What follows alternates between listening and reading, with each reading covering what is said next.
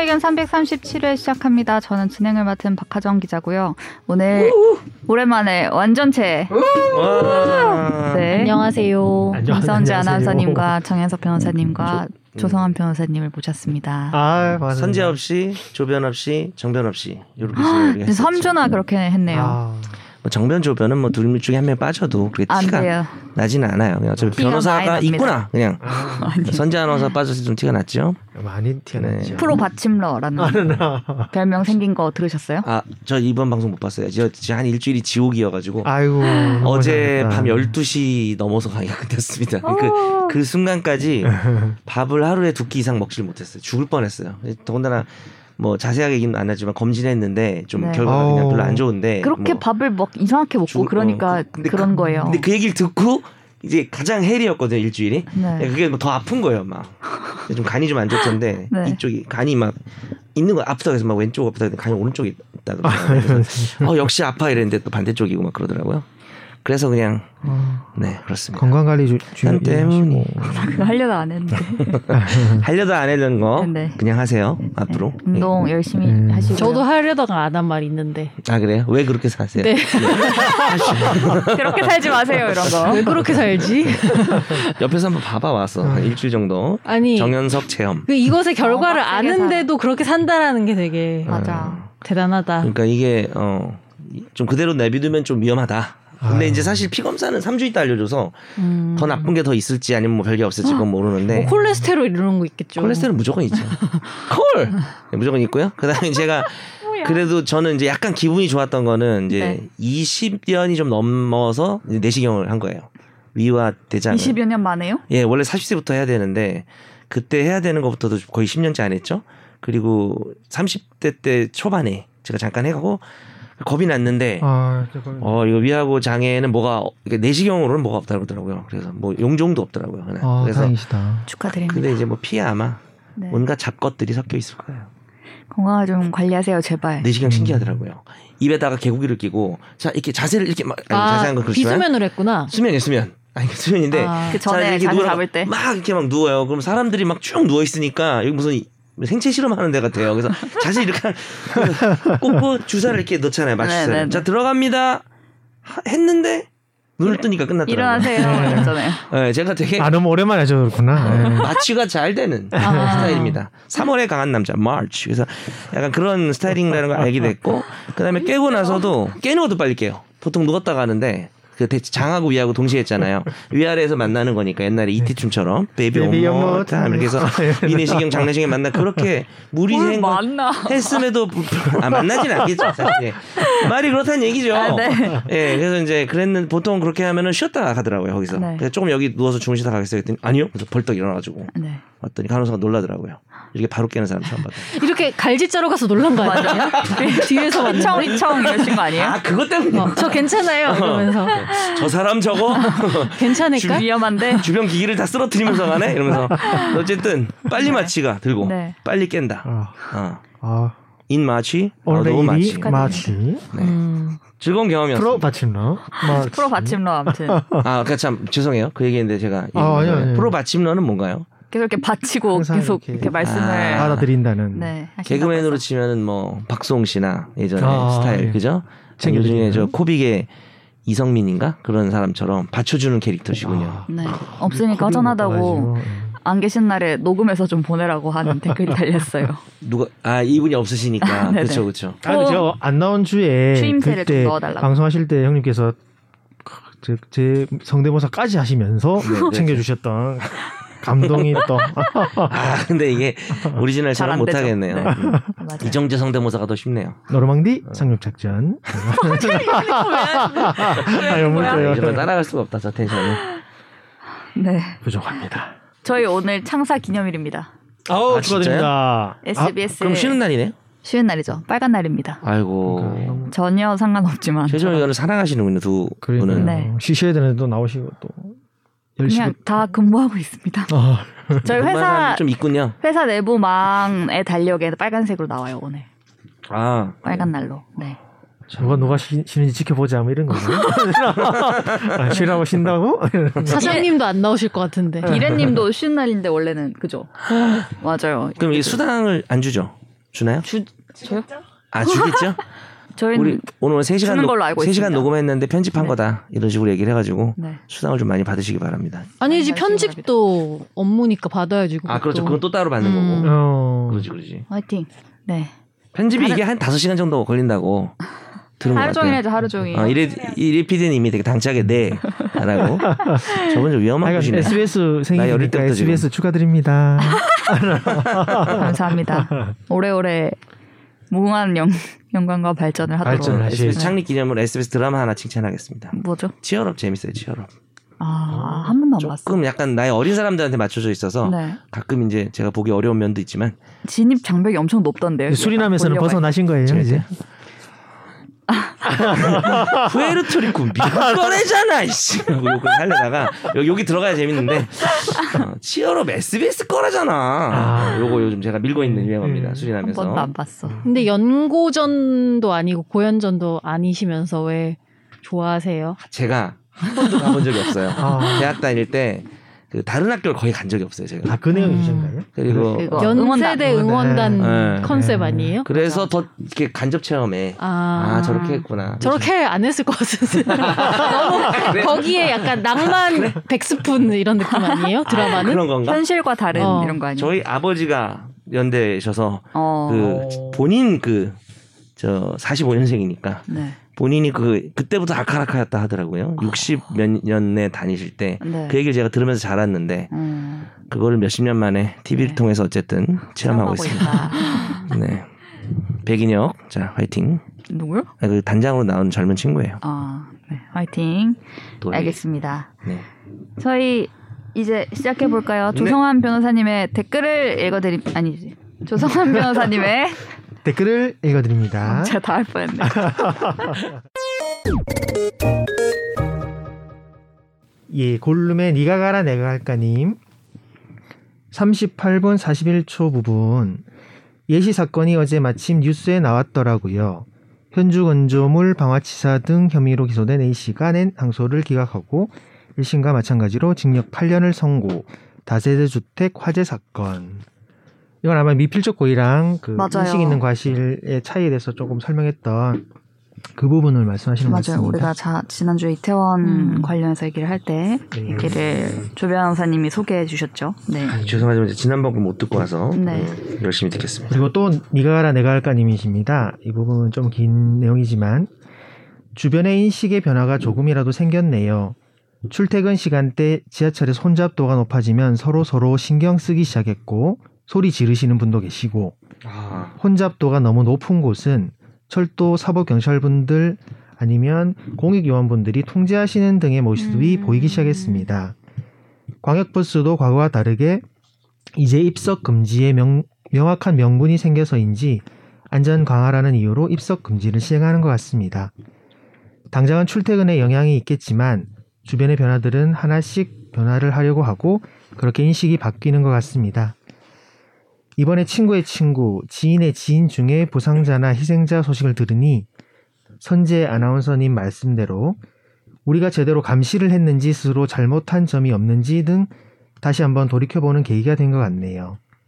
세월호 때도 당일 오보와 영상의 충격이 컸는데 이번에도 당일 상황 벌어지는 내용과 편집되지 않은 영상이 영상의 충격이 크네요.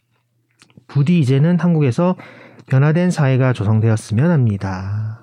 네.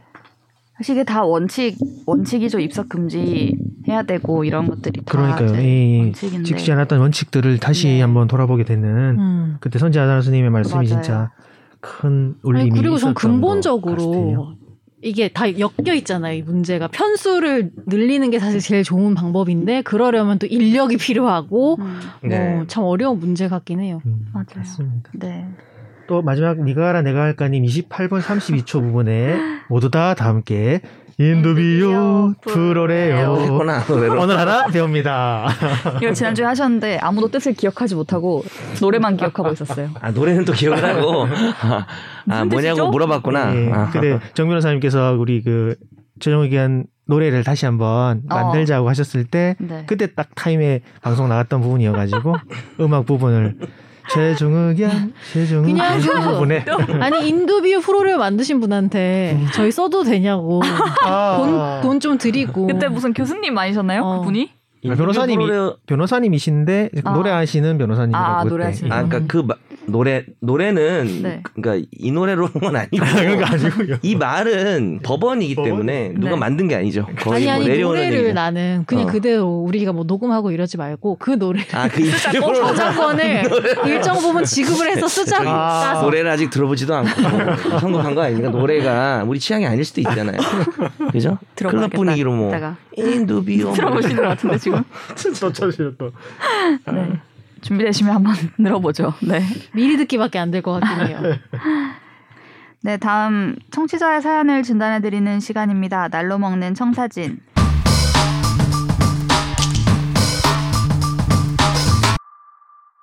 안녕하세요. 납품한 애니메이션 퀄리티 문제로 사연을 보냈던 청취자입니다. 명쾌한 답변으로 법적 포인트를 잘 알려주셔서 감사합니다. 사내 회의할 때나 담당 변호사님이랑 미팅할 때도 잘난 척하게 해주셔서 감사합니다. 뿌듯합니다. 상담한 사람으로서 네. 상대 회사는 요 근래 불경기로 사업이 어려워서 그 당시 거래했던 업체들에게 민사소송을 걸고 있는 것으로 파악됩니다. 음. 제 추측이 맞았군요. 네, 그때 어려워서 이런 것 얘기했었죠. 네. 같다고. 음. 회사 내 자료 관리의 중요성을 다시금 느끼게 해준 케이스네요. 사건은 답변서 제출을 완료했으며 준비 서면을 준비 중입니다. 최종 의견을 오랜 기간 듣다 오. 보니 이런 법적 용어가 술술 나오는 장점이 있네요. 오랜만에 만난 회사 고문 변호사님의 밝은 얼굴을 보니 변호사님도 좋아하시고 저도 사연 보낼 수 있는 사건이 1년에 3개 정도 일어났으면 좋겠다고 생각됩니다. 일단 두 가지네요. 어, 고문 변호사님은 오랜만에 만났다. 그죠. 법적 이슈가 별로 없었다는 거고 네. 밝은 얼굴. 그러니까 본인이 뭔가를 잘 업무를 해서 이길 좋아하셨다는 수 소리가. 요 이길 수 있다라고 아. 생각하시는 그런 게 아닐까요? 고문 변호사가 이제 네. 그분도 변호사인데 네. 본인 판단을 하겠죠. 뭐 아 방송에서 그래? 아 우리 이긴데? 뭐 아니, 그러진 않았을 것 같은데요. 아, 그러진 네. 않았을 것 같고. 원래 밝게 생기신 분 아니에요? 얼굴. 얼굴 명도가 좀 높아가지고 뭐 그럴 수 있을 것 같아요. 사내 변호사를 하면 이렇게 뭔가 계속 회사에 분쟁이 생기고 막 그런 게 좀 좋아요? 좋냐고요? 좋은 네. 리가 있어요. 아니, 아니, 그러니까 아니, 내, 내 존재 가치가 막 제 증명되고. 네. 생각에는 사내 변호사랑 고문 변호사가 다를 것 같아. 그건 아, 다르죠. 달라요. 어, 맞아, 두 사람 네. 달라요. 입장이 달라요, 달라요. 사내 보면 사는 변호사는 외부인인 거죠, 그러면? 외부죠. 네. 그렇죠. 외부에 고무계열 책을 한 거고 아. 사내 잠- 변호사는 잠은 소속 내지, 자체가 사내 변호사님은 없는 근로계약 게 책을 좋지. 하고 사내 변호사님은 아, 그치. 직원이죠. 월급 음. 루팡을 하려면 아무 일이 없어요. 네, 사내 변호사도 그 좀 다른 게 뭐 네. 그렇죠. 대기업 사내 변호사처럼 정말 일이 음. 많아서 그러지. 그 아까 말씀하신 것처럼 뭐 자기 존재를 뭐 보여줘야 되는 그런 게 아니라 치여 있는 분들이 계시고 중소기업의 사내 변호사님 분들은 네, 네. 정말 한두 건이라도 소중하게 다루시긴 아, 하시더라고요. 네. 예. 지금 뭐 대기업 좀 문제가 있다는 얘기로 받아들이면 되나요? 아, 되게 중- 중소기업에 계신 사내 취임해서 변호사님은 사업가. 훌륭하시고 대기업에 있는 사내 변호사님 은좀 그렇다. 뭐 아닙니다. 네, 제가 그렇게 정리하고 넘어가죠. 고생하던 제 저도 나와가지고 본인도 고생하고- 했었잖아. 고생하고 치이면서 살았다는. 아 예예 아, 그런 얘기를 했죠. 야, 보통 간접적으로 감정보다 두 배 이상 좋아하지 마. 아, 네, 이런 거 하지 마. 과장돼. 다운 다운 다운 네. 사연, 사연인데 저번 사연에 후기를 주신 거죠. 네. 그러니까 일 년에 세개 어. 정도? 감상 네. 사연 보낼 수 있는 일이 없어야죠. 음. 그러니까 평안하게. 감사합니다. 또 이렇게 후기를 남겨. 저희가 그때 후기를 남겨달라고 막 했었던 것 같기도 하고. 네. 감사합니다. 다음 우리 일주일에 화제가 되었던 판결을 짚어드리는 시간입니다. 어쩌다 마주친 판결.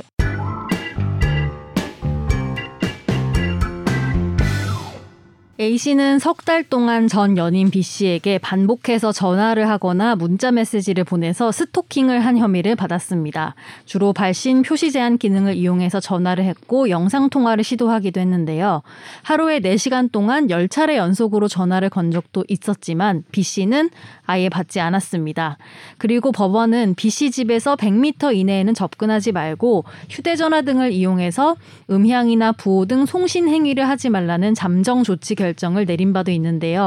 하지만 이후에도 A씨는 자신의 극단적 선택을 암시하는 내용의 문자 메시지 등을 보냈고 직장 주차장에 찾아가기도 했습니다. 이후 A씨는 스토킹 범죄 처벌 등에 관한 법률 위반 등의 혐의로 재판에 넘겨졌는데요. 법원은 전화를 계속 걸었는데도 상대방이 받지 않아서 부재중이 됐다면 스토킹법으로 처벌할 수 없다고 판단 인천지법은 A 씨에게 무죄를 선고했습니다. 이 판결이 무죄가 나와서 굉장히 뜨거운 반향과 관심과 반발을 네, 일으키고 말도 안 있는데요. 되죠. 네. 전화를 이렇게 여러 차례 했고 문자도 음. 보냈고 찾아도 갔고 이런 식의 스토킹 행위를 했는데 무죄가 나왔습니다. 그 안 받으면 네. 그럼 받아야 되는 건가요? 이거 유죄 만들려고? 그런 셈이죠. 그래서 이제 스토킹 범죄는 스토킹 행위를 지속적으로 하는 거거든요. 그 스토킹 범죄는 이제 3년 이하 3천만 원 이하 벌금에 처하는 그 정식 죄명이 된 거죠. 네. 스토킹 범죄, 어, 폭행죄, 살인죄, 스토킹 범죄 어, 죄명이 그거예요. 근데 스토킹의 유형을 적어놨잖아요. 근데 거기 이제 이거랑 관련된 게 우편 전화, 팩스 혹은 정통망, 뭐 이제 휴대폰, 문자, 카톡 이런 포함이겠죠. 네. 글말, 부호, 음향, 그림, 영상, 화상을 도달하게 하는 행위라고 돼 있어요. 그러니까 우편 전화, 팩스, 정통망을 은 방법이고요. 도달하게 음. 하는. 그다음에 도달물이 글말, 부호, 음향, 그림, 영상, 화상이에요. 그리고 이게 결국 도달이 돼야 돼요. 그래서 요런 전화를 계속해서 내가 보니까 부재중이 막 100통이 찍혀 있어. 엄청 무섭겠죠? 그럼 도달한 거지 지 그러니까- 않나요? 어, 그렇죠. 아니, 네. 충분하지 말고. 자, 네. 그래서 그렇게 되려면 이제 여기서 네. 찾아보면 어, 여기 들어가는 건 없어요. 왜냐면 봐봐요. 네. 어, 글, 말, 부호, 음향, 그림, 영상, 화상인데 그러니까 내가 글을 보내거나 말을 보내거나 여기 이제 해당하는 게 있으면 음향 정도가 있을 것 같아요. 음향. 근데 그게 내가 보낸 음향은 아니에요. 전화기가 무음이면 그 내가 음향 이 소리를 들어봐라고 해서 뭐 무서운 소리를 보냈다든지 뭐 그런 건 그러니까 아니죠. 내용을 전달을 해야 된다는 거네. 그쵸. 그쵸. 예, 지금, 지금 규정 그렇게 돼 있어요. 그래서 저는 무죄 판결을 한 것도 법리는 있- 맞다고 생각해요. 그 법리 근데 있을 수 있다고 직장 생각해요. 음. 법을 주차장에 고쳐야겠네요. 찾아 찾아가는 것도 왜 무죄가 나온 거예요? 어떻게요? 기사 내용에는 직장 주차장에 찾아가기도 했다고 돼 있는데. 그거는 판결문을 못 봐서 모르겠지만 여기 보면 나항에 남옥에는 주거, 직장, 학교 그 밖에 일상적으로 생활하는 장소 또는 그 부근까지 포함 기다리거나 지켜보는 행위도 돼요. 처벌합니다. 이건 이건- 찾아가긴 원하지 했잖아요. 않는다고 했대요 그분이. 아, 예, 그래요? 직장에 그- 찾아가 스토킹한 혐의에 대해서는 이제 그 처벌을 원하지 않는 이게 반의사불벌죄라서. 의사- 예, 반의사불벌이라서 아. 친고죄는 아니고. 공소 기각 판단을 하죠. 그렇죠. 아. 친고죄는 아니어서 고소를 안 해도 경찰이 발견하면 이게 해서 처벌을 할 수 있는데 판사가 어, 피해자가 아나 이건 처벌하지 말자라고 그렇죠. 하면 이제 빠지는 그러니까 이게 플러스 마이너스 게임 다르죠 친고죄랑 그러니까 일단은 처벌할 수 있는데 예. 아 그 하지 말까요? 특별한 사정이 있으면 이제 안 하는 거고 폭행이랑 같은 구조입니다. 폭행도 반의사불벌죄로 네. 음. 처벌을 원하지 않으면 공소 기각 근데 이 판단을 하거든요. 피해자 분은 음. 네네. 그 전화가 무죄가 나올지 모르고 그렇게 한 거 아닐까요? 그럴 수도 있겠죠. 그러니까 음. 요거는 빼도 뭐 그거는 우리가 뭐 어. 알 수는 없지만 뭐 그럴 수도 있고 그래서 이제 검찰에서 지금 되게 어, 이거를 파이팅 있게 막 되게 세게 얘기를 하고 있거든요. 이거 왜 처벌 못하냐. 공소 어, 그래서 그 처벌하자는 논리 중에 하나가 제가 지금 말씀드린 부근에서 그냥 그냥 기다리고 있거나 아니면 좀 멀리서 이렇게 아, 그게 더 싫어 이씨 그 막 벽 뒤에서 저 지켜보고 있고 그러니까요. 얼마나 무섭겠어요? 그래서 그런 거를 반복하면 처벌하기 때문에 전화가 울리는 것도 심장 철렁하잖아요. 전 저는 뭐 그냥 이런 스토킹 말고 제가 싫어하는 사람 전화가 오거나 뭐 그 제가 여기서 전화 오면은 문제 생길 것 같다 싶은 음. 그런 사람 전화 오거나 맞아. 아니면 콜포비아. 어, 그죠. 와이프 전화 이렇게 와도 좀 무서울 때도 있고. 그다음에 이제 약간 이런 거 있어요. 와이프가 카톡으로 나 이런 사람 제일 싫어하는 게 와이프뿐만 아니라 나 불러놓고 말안 연서가. 내용 말안 아, 뭐 내용 하고 말 말안 가만히 하는 있어. 거. 연서가. 근데 이거는 사람 취향마다 다르더라고요. 아니 나는 불러서 답을 하고 말할 수 있는 상태가 되면 얘기를 하려고 했다. 그것도 이해는 돼요.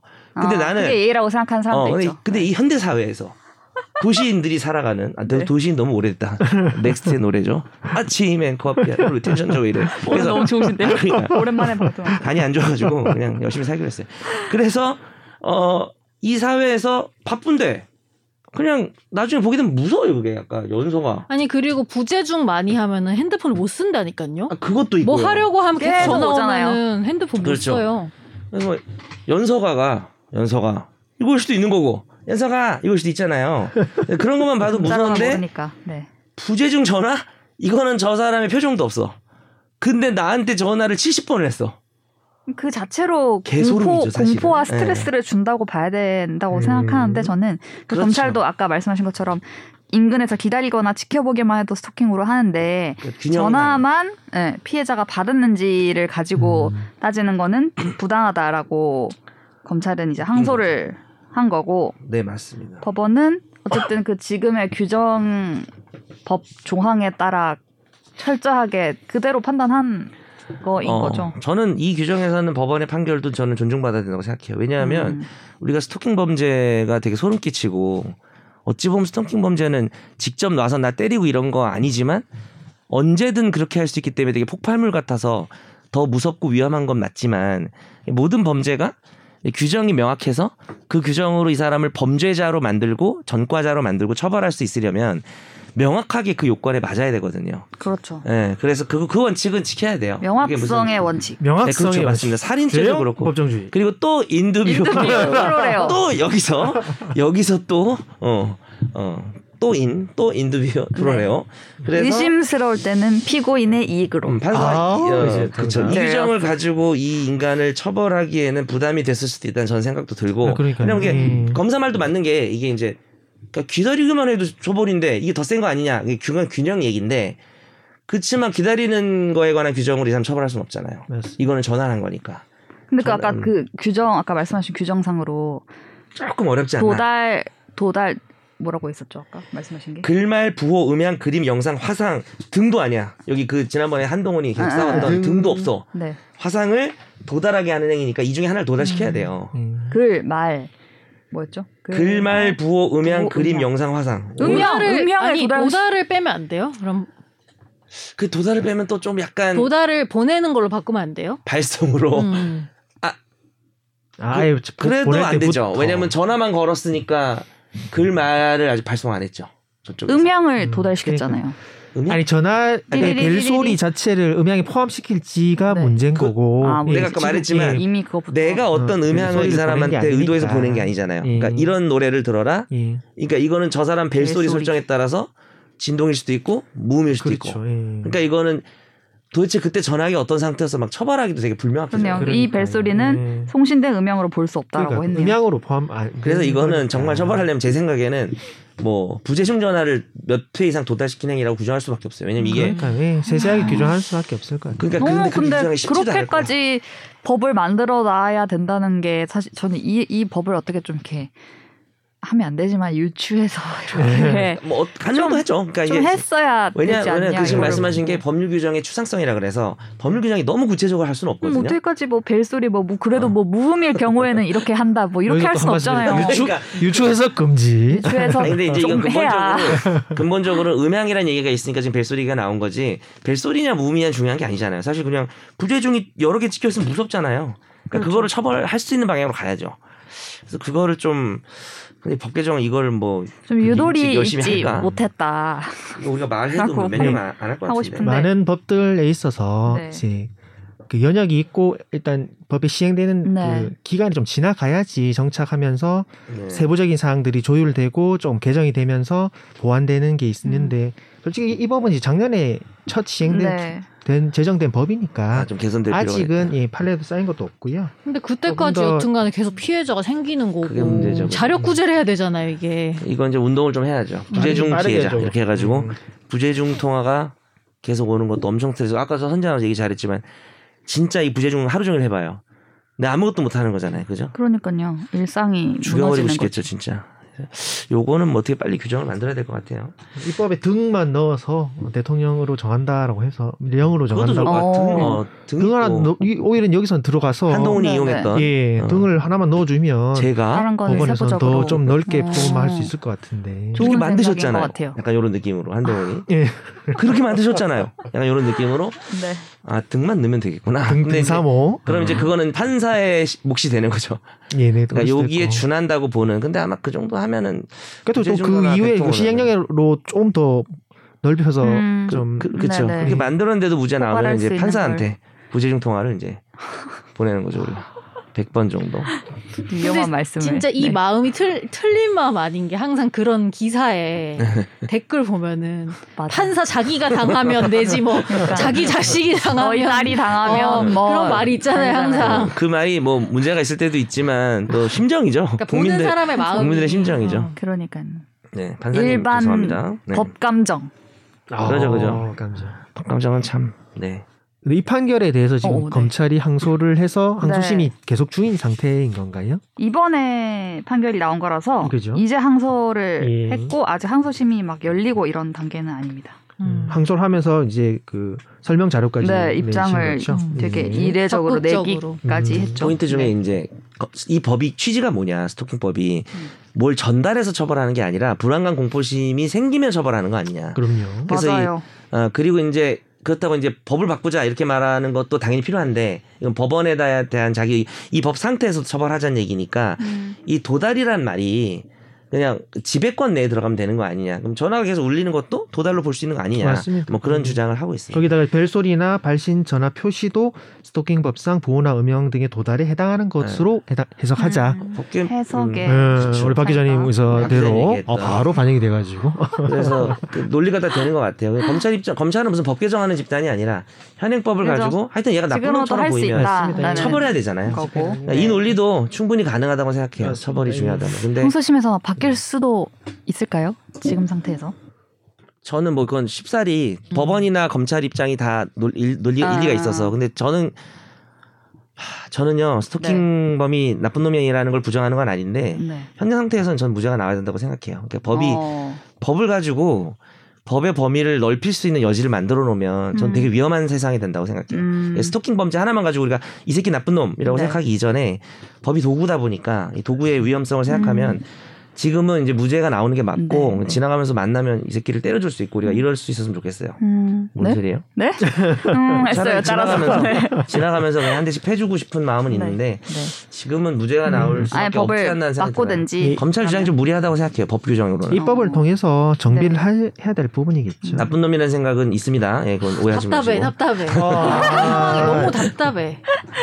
그렇지 않나요? 국회로 좀 가셔야 되겠다. 음. 어. 아니 국회도 국회인데 네. 이게 뭔가 그 일관성에 대한 지- 집착이 전 너무 답답해요. 여튼간에 이게 제 얘기하시는 거죠. 이 어떤 법적인 것들을 네. 봤을 때 여튼 상황이 진짜 사- 사람끼리 벌어지는 일이니까 음. 케, 케이스 바이 구체성이 케이스 있어야 되는데. 케이스가 다 다르고 상황도 네. 다 다르고 다 따져봐야 되는데 뭔가 그 일관되게 적용을 시켜야 된다는 그게 더 큰 것 같아서 일관 강박 이런 어, 게. 그래서 좀 아, 답답해요. 아, 저 공감합니다. 네. 충- 전, 저는 절대 반대 안 제이지만 하고. 답답합니다. 나도 일관성 좋아하거든. 근데 저는 이거 답답해. 피지만 일관적이야 됩니다. 어, 이거 답답하네요.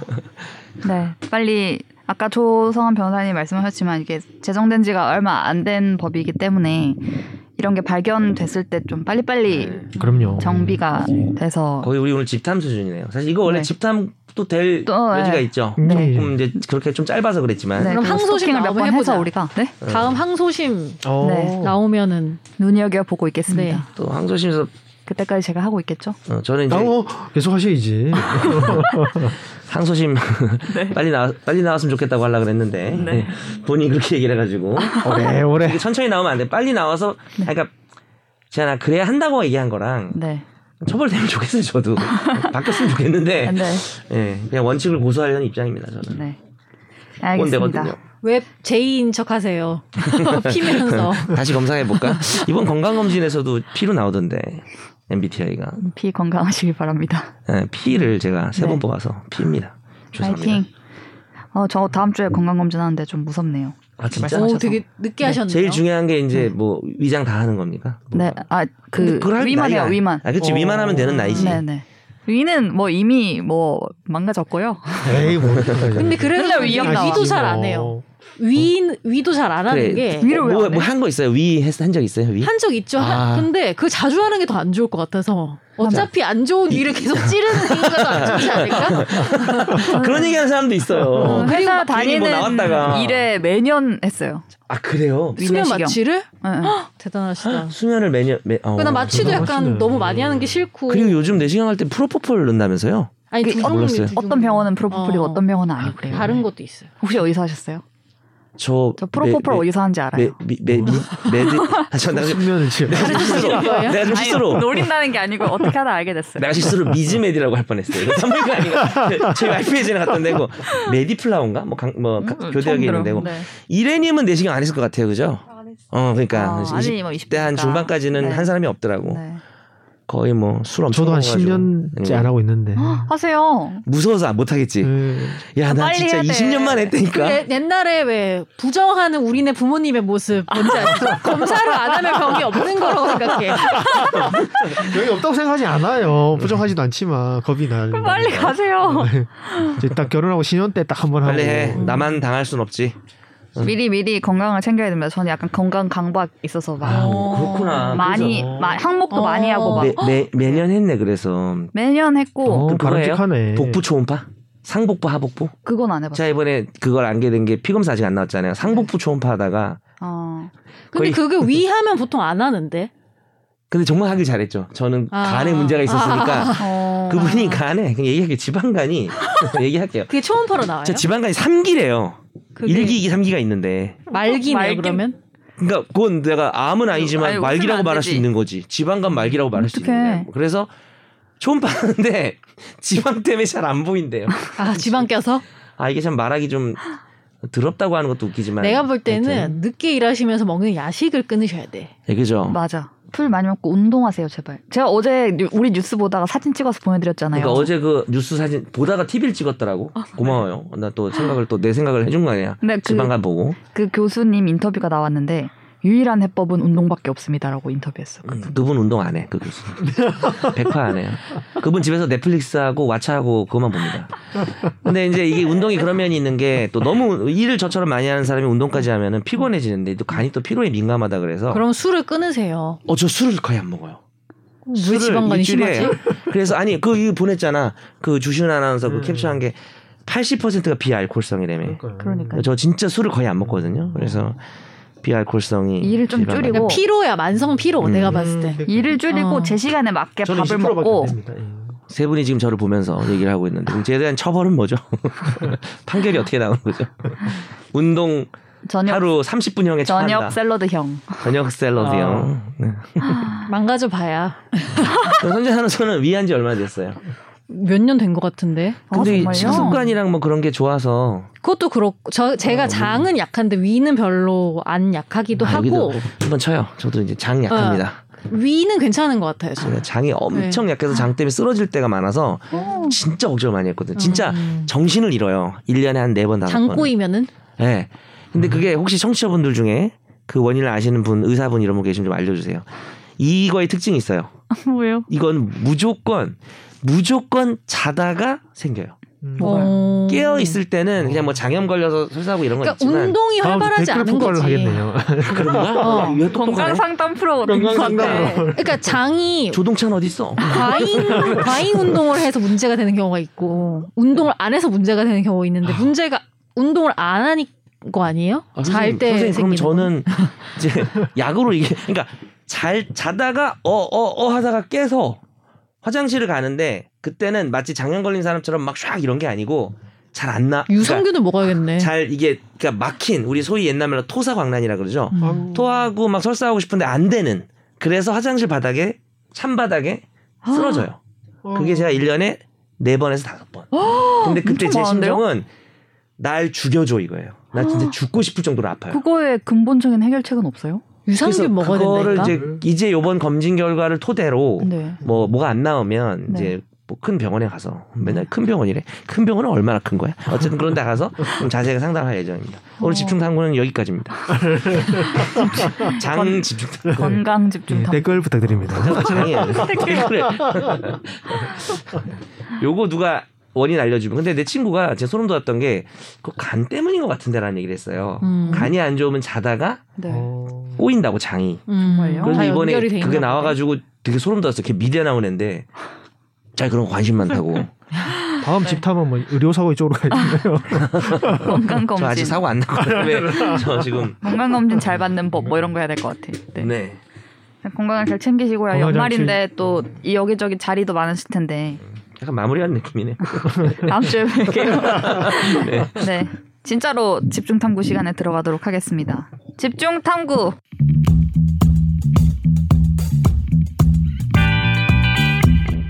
여러분은 여러분의 팔촌 중에 아는 분이 계신가요? 8촌. 8촌? 저 선재랑 8촌일지도 몰라요. 육촌. 그럼 육촌. 오촌, 육촌. 6천 정도까지는 뭐 육촌은 이제 생각할 알죠. 수 있는 범주에 예. 있죠. 어, 얼굴이 생각나는 사람이 있어요? 예를 오촌, 들면은- 육촌이라고 했을 때? 예를 들면은 아빠의 사촌. 사- 사촌. 사촌의 자식이면 네. 6촌 아니에요? 음. 그러니까 맞아요. 그치. 어, 저 네. 저 한 몇 달 전에 네. 육촌끼리 놀게 했습니다. 어, 왜냐면 저 사촌이 있을 거 아니에요. 네. 음. 친한 사촌이 네. 자식들을 낳기 때문에 네. 어? 걔네 둘이 만나서 놀면 육촌끼리 노는 거예요. 근데 엄마의 사촌의 자식이면 8촌 아니에요? 아니 저는 제 사촌입니다. 그러니까 그게 6촌인 거고 거기 애가.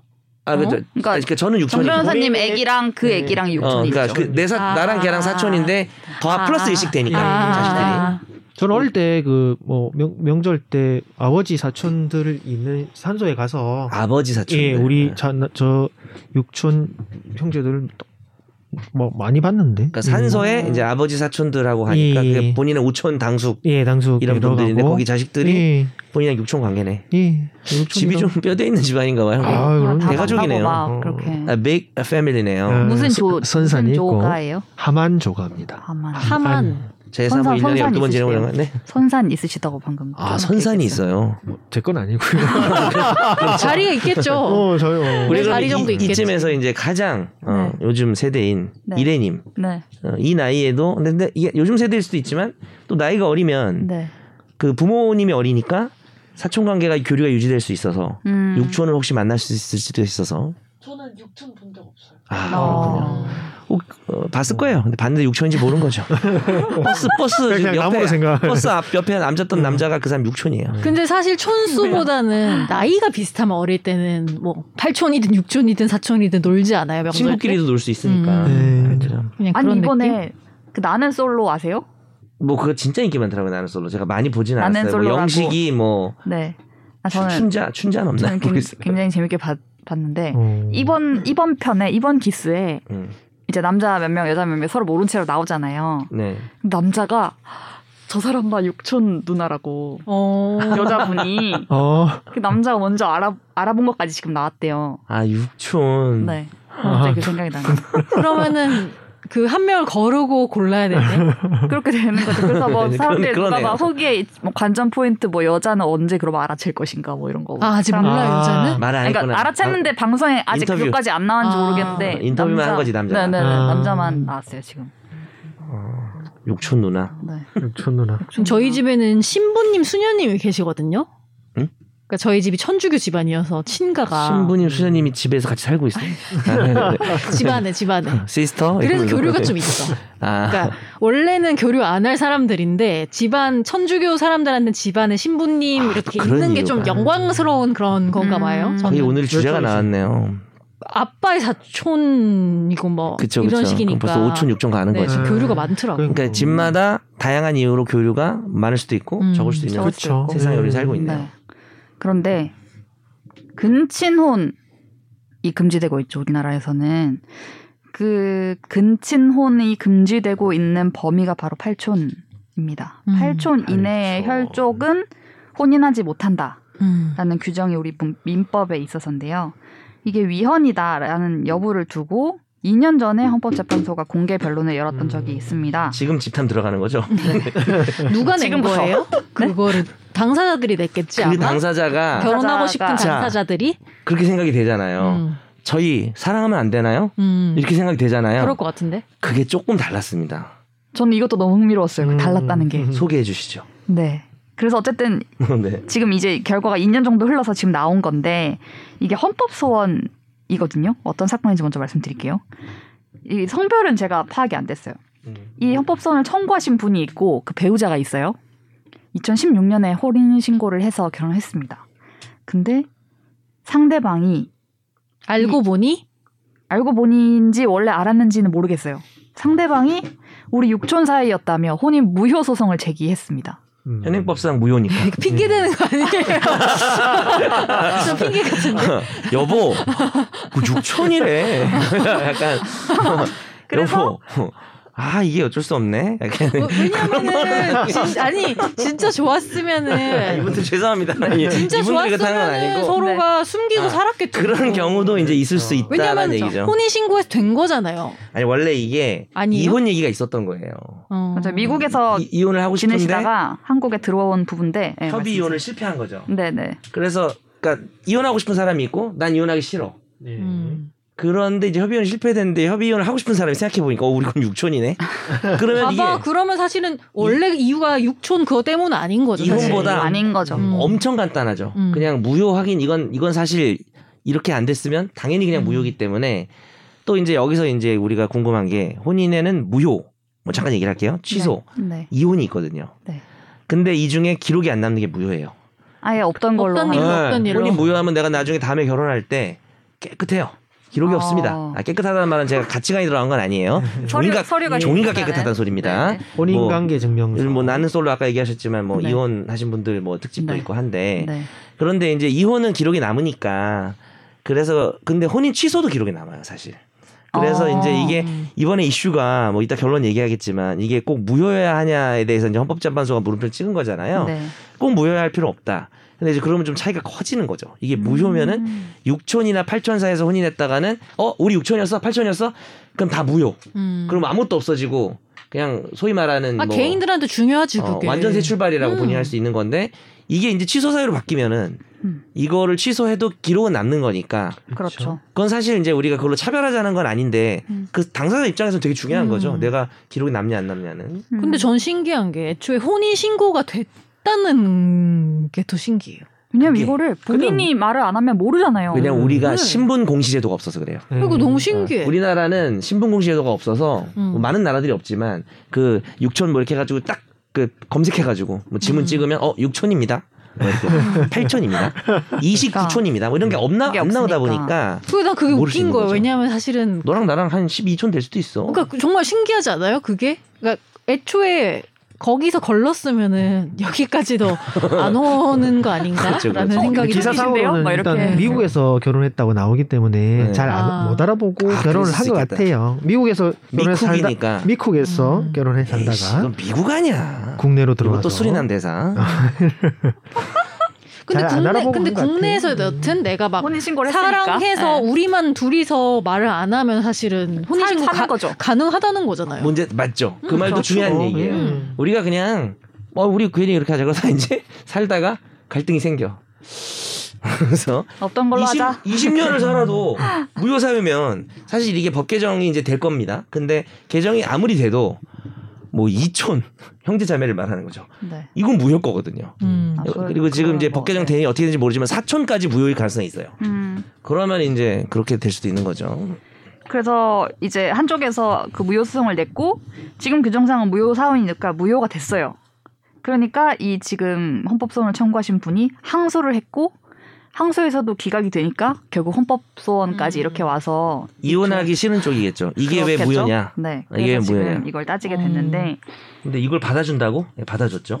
받아주 헌법 일부를 재판소에서. 받아줬죠. 예, 일부를 받아줬죠. 네. 지금 두 가지를 헌법재판소가 판단한 건데 하나는 이제 8촌 이내 혈족 사이에서는 혼인하지 못한다 이 조항 하나랑 이제 이거를 위반했을 때는 무효로 한다 음. 이 두 가지가 있었는데 8촌 이내의 혼인은 무효로 한다는 위헌이 아니다라고 결정을 한 거죠. 그러니까 그대로 가는 거죠 이거는. 아, 니죠 무효로 한다라고 말씀하시면 안 되고 혼인하지 못한다.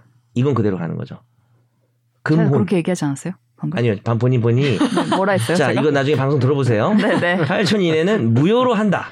혼인하지 못한다라고 했는데. 얼마 안 다시 얘기해요? 해요, 얼마? 그냥. 얼마 다시 얘기해요? 해요. 이거 지우지 마. 이거 지우지 마. 이거 그대로 내보내야 돼. 그냥 다시 하지 해. 못한다는 위헌이 아니다라고 근데 했다고 본인이 했는데 무효로 한다가 위헌이 아니라 했어요. 아 잘못했습니다. 네 그러면 아니, 내기 내기 합시다. 본인 말이 맞을지도 몰라요. 얼마 내기? 10만 원, 5만 원. 5만 원 콜. 5만 원. 네. 네. 정말 티들의 대화 이해할 수 없습니다 정말로. 다시 할게요. 아니 무슨 타짜니까. 뭐가 중요합니까 이게? 그러니까 첫 남은 지금 거의 못 들어갔죠. 지금 아직 빨리 해야 돼. 어, 네. 주제를 지금 거의 음. 못 들어갔어요. 티 두 명이서 8촌 이내 의 혈족 사이에 혼인하지 못한다는 위헌이 아니다. 그러니까 이제 못 하는 거죠, 계속. 계속 못하는 거죠. 8촌 이내는 하지 마. 음. 네. 하면 어떻게 되지? 이게 달라진 거죠. 하면 완전 무효야. 는 아닌 거죠 이제. 네 맞습니다. 어. 네. 백 100% 동의함. 합의하셨어요, 아니, 그러니까, 두 분? 그러니까 이 내용이 동의하는 게 아니고 네, 네. 하정 기자의 팩트 전달이 네. 동의하는 내용입니다. 네. 예. 아까도 이렇게 말씀하신 것 같은데. 오만 내겠어요. 오만 내겠어요. 참전하지 마, 참전하지 마요. 근데 내가 아까 너무 자신 있어서 10만 원 얘기했는데 금액이 좀 크다. 10만 원, 5만 네. 와, 원, 나 커요, 5만 원도 사실 크다. 지금. 5만 원 네. 이거 진짜 큰 돈이지. 에이, 방송에서 이렇게 막 도박하고 그러면 안 아, 됩니다. 아유. 네. 아무튼 이 이유는 뭐 이제 각, 각 양측에서 주장한 내용들이 있었잖아요. 일단은 왜 우리가 이거는 위헌이다라고 주장을 하고 반대쪽에서는 위헌은 아니다라고 얘기를 한 부분들이 있었는데 제일 뭐 큰 이유는 쟁점과 이유는 이게 혼인의 자유를 침해한다 이, 이런 아, 내용이 예. 네. 라는 것이 있었고 뭐 외국에서는 뭐 삼촌 사촌 이상을 못하게 하는데 팔촌까지 하는 거는 너무 이게요. 심하다 북한밖에 없대요. 아, 정말 우리 한민족인 너무 것 같아요. 우리나라랑 북한밖에 없어요. 전 세계적으로 8초는. 네, 그런 주장들이 있었고 음. 그에 반해 이제 상대편에서는 뭐 유전적인 문제로 그렇죠. 인한 어떤 질병이 발생할 음. 우려가 있다는 얘기도 있었고 외국에서 그렇다고 해서 우리도 그래야 되냐는 건 사실 말이 안 된다. 왜냐하면 음. 각 나라마다 상황이 다르고 내려온 문화가 다르고 이런데 뭐 이런 얘기가 있었고요. 그런데 결국 이제 헌법재판소가 아까 말씀드린 결론을 내었고 그거에 이제 이유들을 살펴보면 첫 번째 8촌 이내 혼인 금지는 합헌 그대로 간다. 음. 라고 한 것은 지금 가까운 혈족 사이의 어떤 역할, 지위, 상호 관계 이런 사이에서 발생할 수 있는 혼란을 방지한다라는 그렇죠. 것과 어, 우리 사회에 통용되는 친족의 범위 이런 것들을 따져봤을 때 그 근친의 범위가 합리적이다. 음. 그러니까 뭐 외국이랑 비교해서도 음. 이게 합리적이라고 본 거겠죠. 근데 제가 이걸 봤는데 뭐 유전적으로 문제가 생길 수 있어서 이 정도로 해야 된다는 말은 없어요. 음. 음. 네, 그랬고 헌법재판관 가운데서도 이 조항이 합헌이다라고까지는 안 본 분도 있어요. 헌법 불합치다. 음. 일부의 이제 소수 의견인 거죠. 그분들은 8촌 이내 혈족을 근친이라고 하는 게 보편적이라고 보기는 좀 어렵다라고 음. 본 의견이 있고. 8촌까지는 네네. 음. 그리고 음. 친족인지 여부가 가능한 신분 공시제도를 마련돼 있는 것도 아니어서 알기 어렵다. 아까 선생님이 말한 거.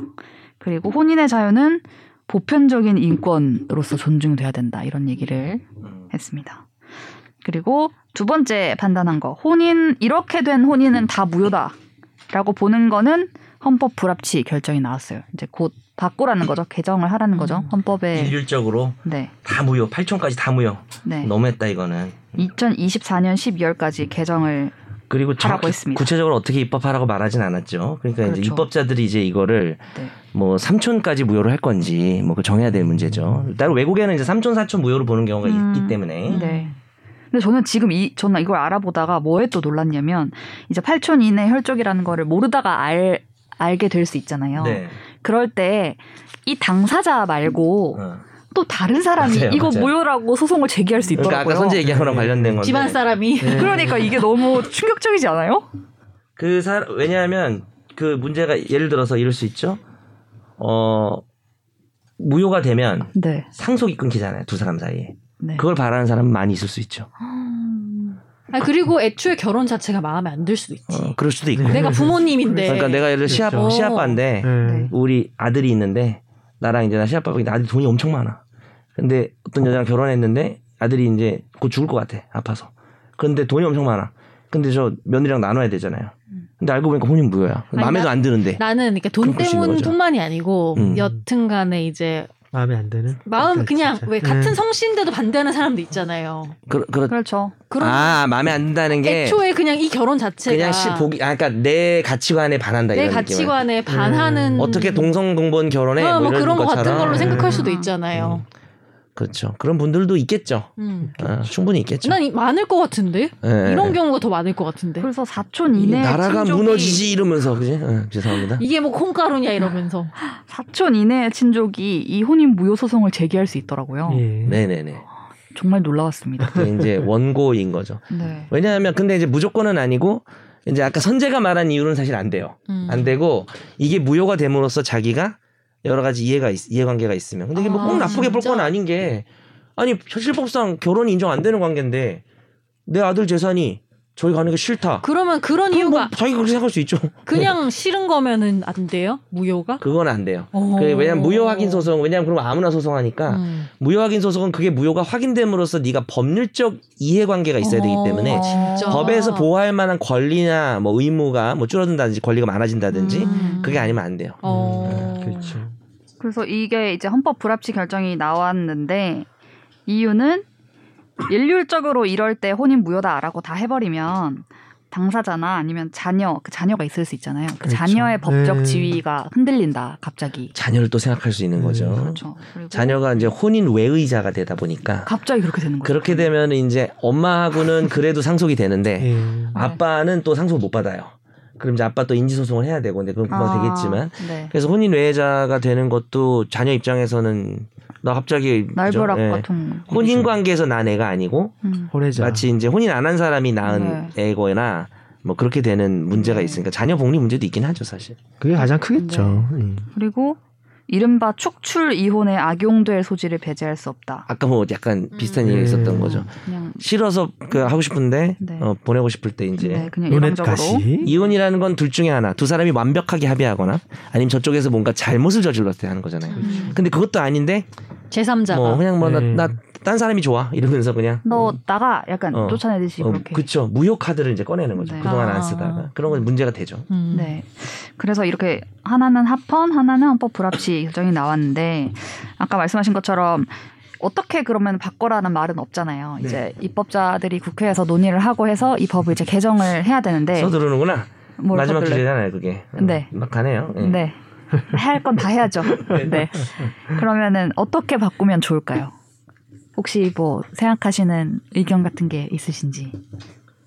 근데 아까 이제 사촌까지는 뭐 이제 안 될 것 같다고. 저는 이제 반개월 쪽 사이 금원 범위는 네. 사촌 이내로 좀 축소를 해야 될 것 같고 사촌 이내 혼이 이루어졌을 때 2촌까지 무효로 하고 2촌을 넘어서면 다 취소로 하고 어 사실 윤지수 교수님 의견입니다. 예. 그냥 읽고 있었고요.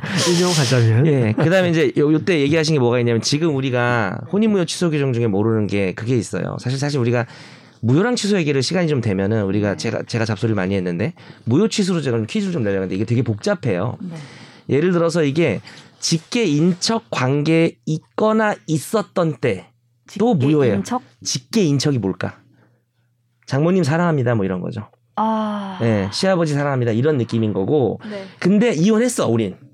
네. 이혼을 했는데 사실은 그다음 장모님이 이혼한 거 이렇게 나한테 아, 너무 막장되나요? 죄송합니다. 아 그럼 지금은 안 돼요? 네. 이건 이거는? 무효예요 무효. 아 무효사회라고요. 예, 근데 이게 이것도 그냥 근데 아주 진보적인 시각에서 근데 나는 그거 이상한데? 어 어. 무효인 게 무효인 게 네? 이상한데? 그러니까 그게 어. 뭐 그다음에 싫지만 아, 못하게 할 그리고 건 아니라는 그러면 생각? 형부랑 어. 처제도 경부 처제는 네. 지금도 취소 사유예요, 사실. 예. 지금도 무효 아, 사유는 하려면 할 수 아닌데 있어요. 어. 윤진수 교수님은 네. 아니, 그러니까 혼인을 하면 취소를 언제든지 할 수 있는 건데 어. 윤진수 교수님은 이것도 취소할 건 아니다. 나, 나도. 이거 뭐 형부랑 그러니까 우리 형부 처제 어. 뭐 막 막장 이런 생각 하는데 예를 들어서 뭐 지들이 사별할 원하면 뭐 거리가 하는 이제 거지. 뭐. 반대 관계는 어떻게 되지?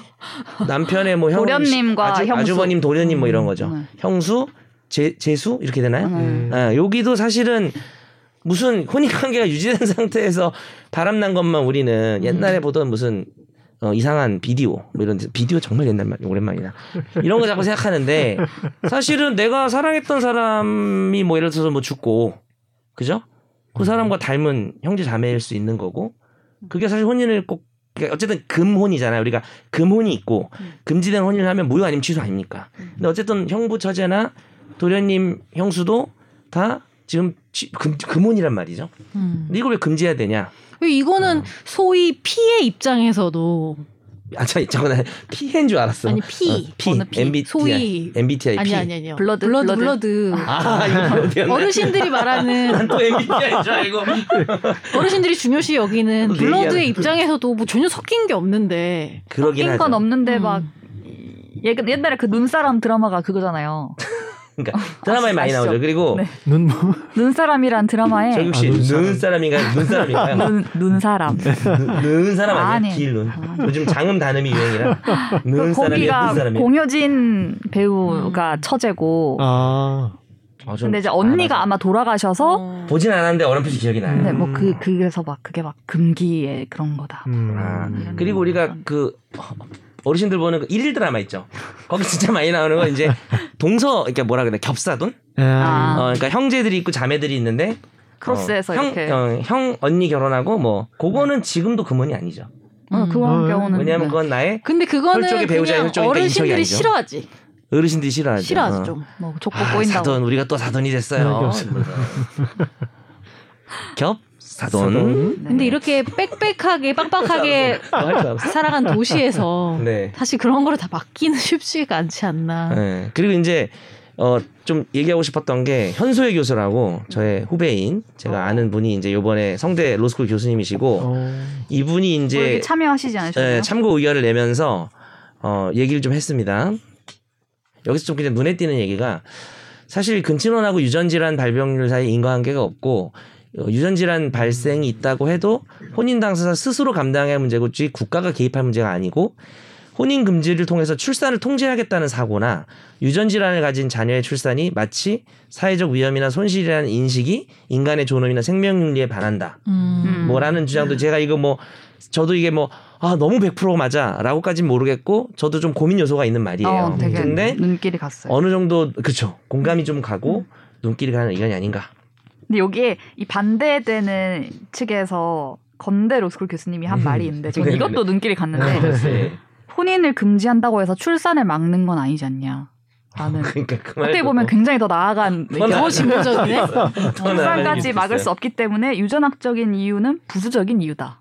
음. 그래서 라는 의견도. 그분은 오히려 유전학적 얘기를 안 하고 어, 네, 네, 네. 음. 그래서 근데 이제 현소혜 교수 얘기는 어쨌든 혼인하지 말라는 거는 출산을 통제하는 부분이 있는 거잖아요. 음. 그, 네. 혼인하면 출산하니까 일반적으로. 네, 아주 팝콘 좀 가져와봐. 이거는 정말 두 분의 싸움이 네. 흥미로운 흥미로운. 주장들이 많았어요. 음. 음. 이건 개인마다 진짜 생각하는 편차가 심할 것 같아요. 네. 이 주제는. 그래도 뭐 결론적으로 좀 가보면 우리나라는 너무 넓은 것 같아요. 그죠? 음. 8천까지 안 되고 무효고 음. 아까 말한 과연 인척이었던 관계에서 음. 이제 인척이 아닌데 더 이상 음. 어, 이런 부분은 분명히 개정이 돼야 된다고 저는 생각을 하고 이런 것도 있어요. 입양 관계가 해소된 뒤에 반개 혈족. 맞습니다. 제가 아까 이러면은 인척 얘기하고 얘기하려고 그랬는데 이거는 우리 집에 입양돼 왔던 입양되면 진짜 피가 안 섞인 거잖아요. 남동생인데 입양이 해소된 뭐 이런 이런 거. 그쵸. 근데 에, 근데 이게 진짜 드라마 소재잖아요. 그죠? 이거 많이 나오죠. 그쵸. 입양했는데 어, 어떤 남자애가 입양됐는데 거기 원래 딸이 있었던 거죠. 음. 그래서 그럼 오빠 뭐 동생 이렇게 하다가 음. 사실 우리는 피가 안 섞였다 음, 이렇게 해가지고 그게 해소된 후에도 아. 안 된다. 어, 그러니까 그쵸. 해소된 후에도 안 되는 거니까. 예. 예. 음.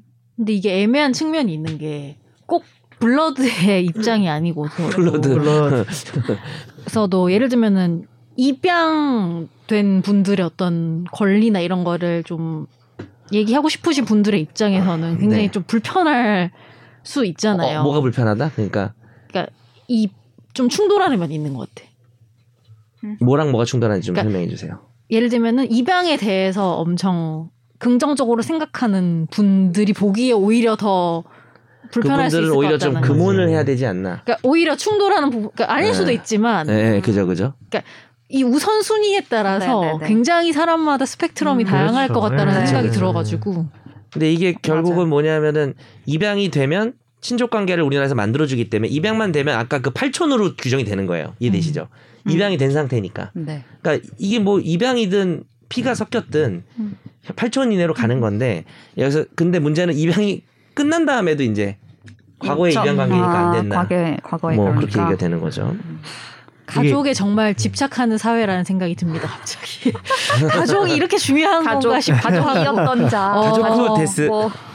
가족이 정말 중요하네요. 우리 Family. 사회에서. 한번 엮이면 큰일 음. 나는 아, 그런 느낌. 네 무섭다. 참. 기단이야. 본인이 아니요. 뭐. 태어나는 건 어떻게 할 수가 아니 없잖아요. 이렇게 뭐 인척으로 엮이든 뭐 어떻게 엮이든 여하튼 간에. 네, 여하튼 간에 맞습니다. 정말 가족 중심으로 이루어져 있는 시스템이라는 생각이 네. 들었어. 우리나라가 강하죠. 음. 근데 또 사회관념도 무시할 수는 없으니까 뭐 갑자기 뭐 급진적으로 뭐 다 가르쳐 뭐 이럴 수는 없어서 음, 음, 속도도 좀 중요한 얘기인 것 음. 같아요. 그러니까 이게 지금 어- 어느 정도 일단 개정을 하고 네. 사회 분위기를 좀 보고 아까 우리 법감정 얘기도 나왔잖아요.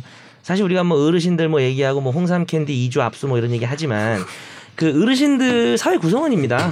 그죠? 그 본인이 살아온 역사가 있고 그 사람 그분들의 생각도 국민의 감정이기 때문에 이제 비합리 그렇죠. 사실 불합리하다고 느낄 때가 저도 많은데 마냥 이게 나라가 그렇게. 망하려는 게 뭐 이렇게 되긴 하지만은 어느 정도 이런 각계 각층의 각층의 의견을 들어서 뭐 음. 절충안을 잡아야겠죠. 근데 네. 지금은 좀 심한 것 같습니다. 네. 하여튼 저는 이게- 저는 근데 되게 혼란스러운 게 어. 제가, 제가 처음에 우리 둘이 말씀드린 것처럼 혼란스러웠어. 육촌 동생 그 육촌사끼리 좀 친했다고 말씀드렸잖아요. 어, 네네. 그래서 저희 할아버지 삼형제가 되게 친하셨고 어. 그래서 어. 저희 아버지의 재밌네요. 사촌분들이 정말 친하셔서 어. 명절에 가면 거의 형제 자매들보다 예, 예. 일반적인 더 그렇게 친하게. 더 친하게 지내셔가지고 명절 때 육촌들이랑 다 모여서 제사 지내고 막 그렇게 육촌 지냈었는데 누나 좋아했죠.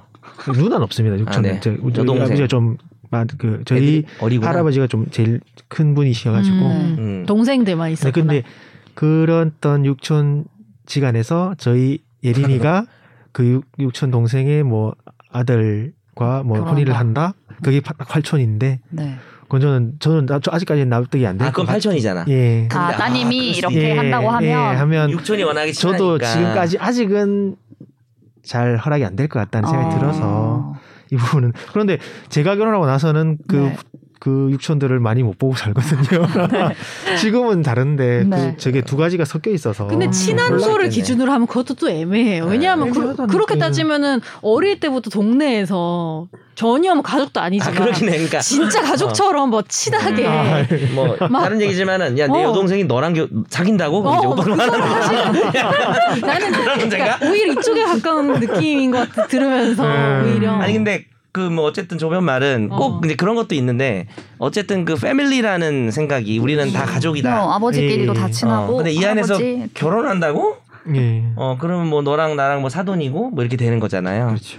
그게 좀 받아들이기 힘들 순 있겠네요. 예, 지금 하지만 반대하실 거예요? 만약에 진짜 한다고 반대하실 것 하면? 같은데? 한다면 댐댐이를 봐야지. 그렇죠. 근데가 근데가 제일 중요하죠. 음. 진짜 아, 예. 너 진짜 너무 잘 빠져. 아, 상상도 못했던 예. 답이. 와 이건 진짜 상상을 댐댐이라니. 못했다. 근데 저는 뇌가 제가 유연하네. 자식이 없어서 그런지 아직 음. 모르겠는데 하긴 또 자식이 없으면 자식을 또 이렇게 아직 낳아보면 또 없어요. 뭐 다른 느낌일 수도 죽어도 못 보내 있고. 그런 건 아니야. 어. 이게 지금 뭐, 뭐 귀찮을 것 같아요. 나는 그런 의사 결정이 결정. 나에게 물어보는 것 자체가 저는 그러니까, 야 그러니까 뭐 몇 촌이라는 거야? 막 이러면서 그러니까 뭐냐면 귀찮아하면서 그러니까 그냥 누가 나한테 뭔가를 의지하고 내 의견을 물어보고 그러니까 내가 거기에 발을 담그는 것 자체가 저는 상당히 귀찮은 일이기 때문에 물어보면 어떻게 근데 이제. 뭐 알아서 해라. 뭐 부모니까 이제 답은 해야 해. 되는데. 네가 원하는 대로 알아서 해라. 그냥- 근데 그게 전 자식 이어서라기보다는 뭐 재밌다. 그냥 다 제, 얘기해보자. 성, 제 성격상 그냥 하정님은 어떻게 네. 본인 아이가 네. 육촌이랑 네. 팔촌 말고 한 육촌. 6천 정도. 그러니까 요렇게까지 친하진 않으니까. 그냥 얼굴 안 본. 아니, 그러니까 저는 사- 하라고 할 것 같아요. 사촌을 근데 알아. 알긴 아는 사이에 아, 본 내 적이 몇 번 사촌은 있어. 난 알고. 그 그쪽 이제 뭐 아들 딸이 하는 음. 거잖아. 저 댐내비가 괜찮다. 야 웃기지 마. 너, 아니 너 사람이 써먹지 마. 아니 내가 사촌을 아는데 제가 어릴 때부터 막 사람이 막, 막 엉망진창이고 막 아. 이런 거 아니면 저기요. 하라고 할것 다들 같아요. 댐댐이 얘기만 하시는데요. 사촌이 재벌이야. 어, 돈 얘기 안 할 거야? 돈 얘기 안 하냐고. 돈 얘기 우리 좋아요. 네. 애인데 엄청 부잣집에 가는 거라고요. 댐댐이도 좋고 돈도 이미 많을 댐댐이가 수도 돼 있네. 있잖아요. 너 근데 죄송한데 혹시 조변 혹시 댐댐이가 돈인 돈이 포함된 건가요? 그게 돈댐이 아니에요. 그거는 댐댐이가 아니라 돈댐인데 이거는 네. 나 포함되지요. 네. 정리하지 마. 정리하지. 마. 이게 뭐냐면 정말 괜찮지 않은 이상 별로다 뭐 이런 입장이겠죠. 그런 것 같아요. 음, 정말 괜찮으면 골라- 골랐을 생각 생각해 볼 법하지만 네. 아니면 좀 힘들다 뭐 이거겠죠. 네, 네. 이거는 얘기하면 네. 다양한 케이스를 계속 예로 들면서 이건 괜찮냐 저건 괜찮냐를 오늘 할 집탐 되게 길어지네요. 앞에도 이슈인 아, 예. 것 같아서 그만하도록 하겠습니다. 사실 전 이제. 집탐 짧을 줄 알고 앞에 네. 좀 편하게 그 스토킹 그래요? 범죄도 얘기하고 그랬거든요. 네, 전 뒤에 얘기가 많을 줄 저 알았어요. 퀴즈도 못 냈어요. 우리 교수님들보다 더 치열했던 것 같은데. 그러니까 홍소희 교수한테 연락해야겠다. 우리 이런 얘기했다고. 소개했다고. 교수님은 어떻게 하실 거예요? 어, 근데 방송 들으라고 말하긴 좀 부끄러울 것 같기도 하고. 아, 왜 부끄러워? 저의 댐댐이가. 네. 네, 저희 오랜만에 완전체로 모여서 이렇게 즐겁고 네. 알찬 방송 녹음해 보았고요. 예. 다음 주에도 더 알차고 즐겁게 예. 모여보도록 하겠습니다. PD까지 모두 댐댐이가 되는 방송. 네. 오늘의 주제는 댐댐이. 돈데미, 어, 돈데미, 돈데미. 돈데미, 댓글 댐댐이 기대합니다. 돈데미도 기대합니다. 돈데미. 야, 돈돼? 감사합니다. 네. 너 뭐됨? 요즘 그게 많이 쓰는 말인데. 너 뭐됨? 너 돈됨? 이걸로 바꿔야겠네요. 처음 들었어. 네, 다음 주에 뵐게요. 처음 들었어? 네. 감사합니다. 감사합니다. 감사합니다. 나도 법률 전문가 세상만 사법으로 재밌게 풀어내는 여기는 최종 의견 최종 의견 최종 의견 최종 의견으로 오세요 고품격 법률 팟캐스트 여기는 최종